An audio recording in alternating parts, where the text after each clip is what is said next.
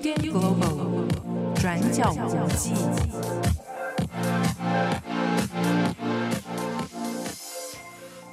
Hello， 大家好，欢迎收听 Udn Global 转角国际 Daily Podcast， 我是编辑唐蜜，我是编辑七号。今天是2020年10月16号，礼拜五。快乐的星期五，没错，终于礼拜五了。对，但是告诉大家一个噩耗，什么？这个距离唐蜜的离开已经越来越接近，真的好烦哦！你还偷偷帮我倒数哎。其实有些人就是误会了我离开的日期，所以就是留下一个伏笔让大家期待一下，对，让大家期待一下。不过因为有听友，我有看到在网络上啊，这样的这个舆论的这个情境当中，有人说啊，自从唐蜜说要离开之后，他不听了。有这句话吗？根本就没有。你是不是只想勒索我？我有海巡到。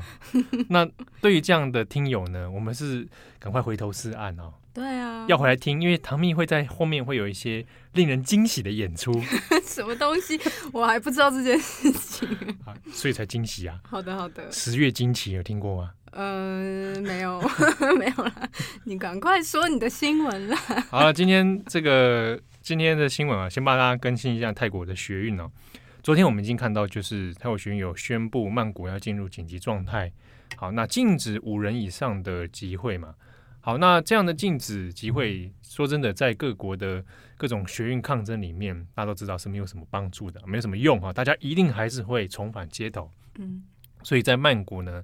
昨天的晚上哦，那当然还是有不少的民众集结在街头上面，然后继续发动抗争。好，不过比较几个事情的更新呢，就是呢，像阿农，我们昨天有讲到的律师阿农，他已经被逮捕了嘛。但很令人吊诡的是，他被逮捕之后是直接被拉上直升机，送到哪里呢？送到清迈，从曼谷到清迈非常的遥远哦，送到台北的清迈，然后直接进入到监狱里面。那现在也暂时是没有让人家来保释的哈，至少在我们现在录音的此刻。好，那还有其他被逮捕的一些领袖人物呢，也是被用这种很长距离的地理空间的方式哈，就把大家拉开，那去拖延。比如说，假设有律师想要去做保释的话呢，去拖延你的时间动线了。好，那除此之外呢，在昨天晚上的街头上面，当然讲起来，虽然已经进入了紧急状态，好，但是还没有爆发所谓比较严重的冲突啊。好，那在当地的一些比如学运抗争，当我们看到的一些标语啊，或者新闻媒体的访问啊，都还是士气其实是蛮高昂的哦。就是针对说他们一定会抗争到底哦，即便现在有紧急状态，即便现在泰国警方的态度也越来越缩紧哦，但还是不会放弃这一次的抗争。那在此之中呢，有谈到一个事情，是因为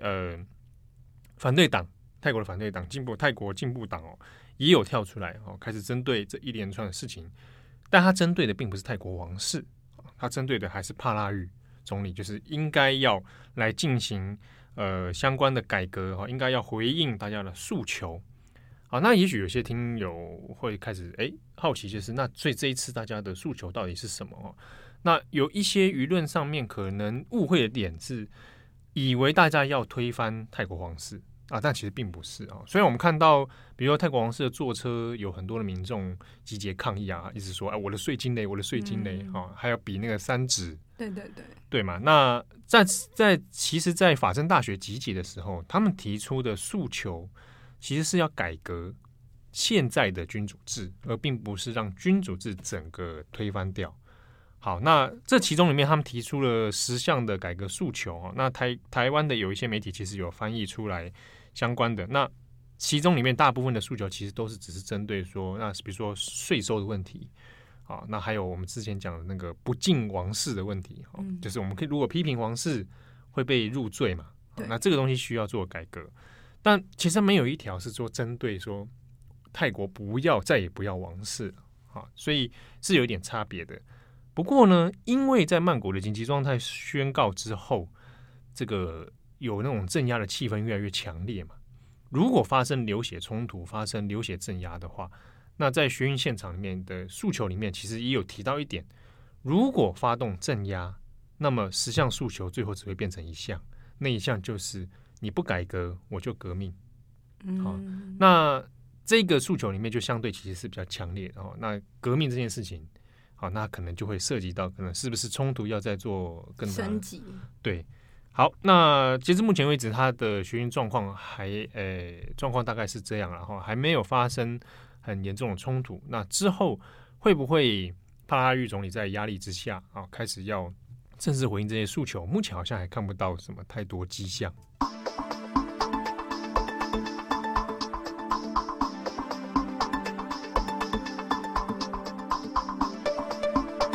好，那下一则新闻来关注一下关于美国大选。美国大选先讲一下，截至我们今天的10月16号是倒数18天。那倒数18天的时候，我们要分享什么新闻呢？其实是在昨天的时候就非常引发国际关注，或者说媒体圈十分关注的一件事情，那就是《纽约邮报》，就是美国的一个保守派的小报《纽约邮报》NY Post， 在14日的时候用头版独家的方式发了一则新闻，那这个新闻就引发了媒体跟舆论的争议。这个头版的独家内容是什么呢？主角是民主党总统的参选人拜登，他的二儿子杭特·拜登。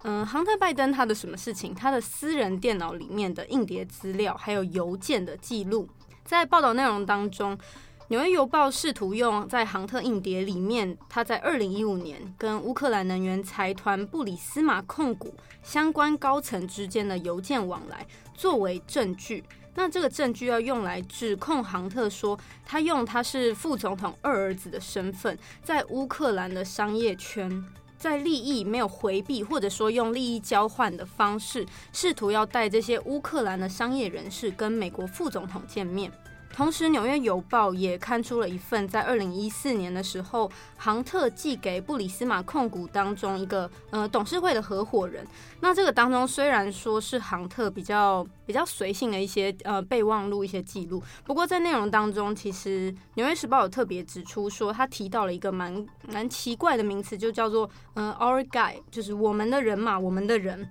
而且他也要求说，希望布里斯马的董事会要去干涉到说，乌克兰当时的总统大选，希望可以争取 our guy 我们的人马的支持。虽然说《纽约邮报》是以这个方式，就是说以这样子的报道内容作为说拜登家族有贪腐，或者说涉嫌到跟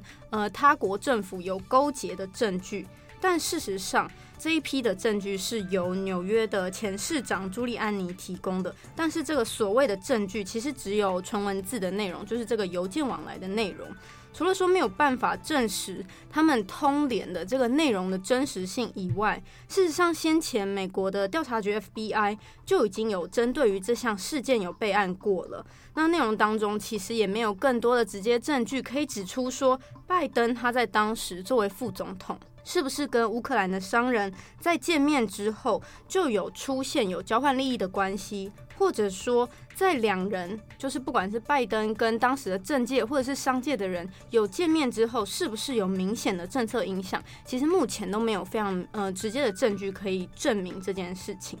再加上说，这起邮件案其实跟参议院的共和党团先前的调查结果是非常类似的，也就是说，虽然说拜登的二儿子杭特在他的作为上是有一点争议的，但是因为没有证据可以显示说拜登是知道他二儿子在做这些事情，或者说这个邮件案确实有影响到美国的政策，所以就这次的新闻内容爆料程度来说，其实对于美国的政坛或者说美国的调查单位来说，都不是太新的资讯。但是在相关报道刊出之后， Twitter 还有 Facebook 这两大的社群龙头却认定说，纽约邮报的这则新闻是假新闻，而且这个假新闻有涉嫌到会扰乱大选，所以就把这则贴文封锁，或者说降低这则新闻的触及权重。那面对到这个新闻被两大社群平台封杀，纽约邮报在15号就有借由他们的头版表示了抗议，而且有提供资料的朱利安尼也有表示说，这其实也不是什么非法的行径啊，这是那种吹哨者的行为好吗？那另外大家就是从其他媒体针对于纽约邮报的这起争议，其实有给出一些表态，或者说给出一些评论，像是立场上比较支持川普的 Fox News 就用最大的报道篇幅直接谴责说 Twitter 跟 Facebook 这样的方式是在为拜登护航。然后他们是用这种有点像集权式的言论审查方式来为拜登的选举造势。那另外除了这个支持川普的 Fox News 以外，其实像 CNN 纽约时报这些立场上比较倾向民主党的媒体，他们也表示说认为 Facebook 还有 Twitter 这样的做法是假装说这起拜登二儿子这个重大的丑闻是不存在的，甚至连纽约邮报出现了这则报道都不敢让它出现。所以Facebook 跟 Twitter 这两大社群龙头他们这样的做法其实引爆了比原本的这个报道还更加受到大家瞩目，更加受到大家批评的政治争议，甚至引发了大家在批评说这些社群龙头他们其实是借由言论审查的方式要来介入选举。所以现在舆论当中针对于 Facebook 还有 Twitter 的抨击是强烈的。那把镜头拉回到两个候选人本身，川普在确诊了新型冠状病毒之后，他其实有表态他会拒绝参加原定于10月15号的线上辩论会。那在10月15号这天有没有其他相关的行程呢？是有的，就是川普跟拜登其实各自参加了一个公共问答节目，这个问答节目就是他们在同一个时间之内会在不同的电视台上举行问答的活动。那负责跟川普进行问答的 NBC 就把问答的活动是办在户外举行，因为就大家或者说舆论所质疑的就是川普现在体内究竟有没有病毒，还有没有传播力等等的，其实都还是有质疑的。所以其实在这个活动当中，川普跟主持人之间是有保持至少 3.6 公尺的距离，那观众跟观众之间也被要求必须要维持社交距离，要戴上口罩。那至于拜登是在 ABC 有进行问答，其实这个问答的内容也算是大家在过去就很常听到的一些疑义啊，或者是争论，可是他们的回答都是差不多的，像是川普对于极右派团体的评论，以及对于这些极右派团体的了解，或者说拜登对于这次大法官人选有什么看法，以及拜登过去对于警务问题的立场，以及到现在在面对 BLM 的警务争议之下，他有没有什么立场的转变？不过两人的答案其实跟过去所回答的没有太大的差别。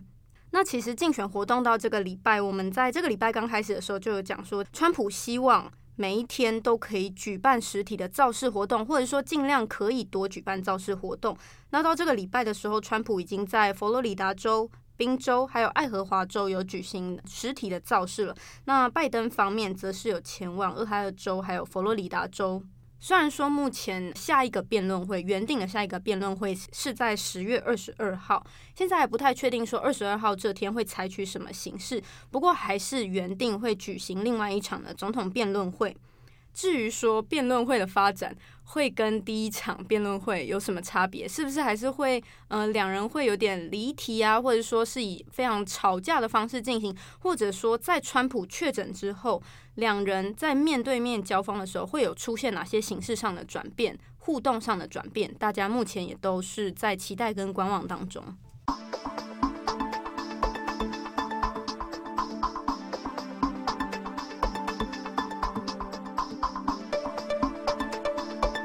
好，那最后我们来更新一下，在纽西兰10月17号的时候也要举行大选了。好，那这个2020的纽西兰大选其实之前大概外界都有很多的瞩目了。那这一次选举里面当然几个重要的议题也包含了防疫的状况。那有趣的比较特别说，这一次大选也有绑一个公投。那这个纽西兰总理阿尔登之前就有多次在针对公投议题上面也有发表过意见。那这次公投里面包含大麻的合法化还有安乐死的合法化问题，那这个两个题目也现变成近期纽西兰选举一个攻防的焦点。好，那来谈一下，就是因为纽西兰的选举制度里面呢，它比较不容易形成一个这个国会单独有一个哪个大党过半哦，所以阿尔登自己所属的纽西兰工党这一次有透露出一个讯息是，选举面料当然如果在国会没办法拿到过半的话，我一定通常要组成一个联合政府嘛。所以纽西兰工党里面现在透露一个消息是可能会跟绿党，纽西兰的绿党组成联合政府。那如果是这样的话，那纽西兰的执政党假设他赢了，那有可能会变成近10年来最左倾的这个执政团队、执政党的这个组合哦。那这样的政治倾向当然也被纽西兰比较保守的纽西兰国家党拿来当成一个抨击嘛，那国家党就觉得说啊，如果这样酌情的话，就是变成这个对于企业好像会很不好等等哈，就变成关于左右这件事情的极端化的讨论，现在变成纽西兰这一次选举中一个有点纠缠不清的一个题目了哈。啊，不过我们这边得讲一下，就是在这次选举里面刚刚提到的公投选举啊。那阿尔登本人也有被问到，就是啊，你有吸大麻吗？啊，你投公投的时候，你要投同意票吗？对，你刚刚提到这两个问题，我其实也蛮好奇，就是好奇他们对于这件事情的看法。对，阿尔登本人就说，他透露了，他在那个总统辩论的时候讲说，那个很久很久以前，我曾经使用过大麻。好，那但是被提问说，那所以公投那天你要投同意票吗？他就这一题上就有点闪躲。他说他不能透露他个人的倾向、哦、那直到选举那一天他才会向大家 宣告这样子。那当然如果你就在反对党这个纽西兰国家党、哦、偏保守派，他就会说我坚决 no、哦、不可能这个让大麻合法化，那也不可能说让安乐死合法化、哦、所以在这个题目上面会不会变成这次选举的一个决胜点、哦、当然还不是很清楚，那大家看周末的投票结果再才做底定。那其中也有另外一个有趣的题目是在讲，纽西兰的选举的其中一问个各个候选人的一个题目，居然是川普。请问你对川普，你对美国总统对川普的这个选举有什么样的看法、哦、他国事务变成我国这个讨论辩论内容，对对对，所以就但是你可以看出倾向，阿尔登当然会对川普是有意见的，嗯，好、哦。有一件其中一个在于，记不记得好几个月以前，川普曾经说啊，纽西兰的感染率很高，很多人确诊啊。那阿登那时候有出来反驳嘛，说你就乱讲，说纽西兰防疫政策啊。那国家党还真的就是比较挺川普啊，保守派挺他，就是说，哎，川普这个在那个以色列那个和平谈判上还蛮有帮助的、啊，至少没有什么战争。嗯，那这个东西就变成。阿登跟他们大家一起这个辩论的一个焦点哦。不过在这边也是跟这个我们的听友分享，就是当我们在看这一种政治辩论的新闻的时候，尽量不要自己就自动跳入左跟右这两个光谱里面，就把它当成是一个好像铁板一块的观察方式哦。啊，那个左派就怎样怎样，啊那个右派就怎样怎样怎样，这样子其实会容易让自己有时候。被受伤，感情受、哦、情感上受伤、哦、你以为没有？我只是假设说，如果我是很坚定的相信左派就会挺左派，右派就会挺右派，可是当我有一天发现我支持的那个左派的候选人去跟右派的人有一些比较好的接触的时候、哦、我可能情感上会受伤、哦、你是这样子哈。我的意思是说不是左就等于什么样各种立场，不是所谓的左就是怎样怎样怎样，大家对于左跟右其实想象，我觉得有时候大家想象非常的单一啊，非常标签化。标签化的结果就是你可能会发现雾里看花了，哦，就是简化的看这些事情，对大家来说都很容易啊，也很爽，比较快。啊、对，那这种方式好像其实不是很有帮助啊！算了，说多了，那边好像说教一样，算了。对，像个大老头，不是小老头。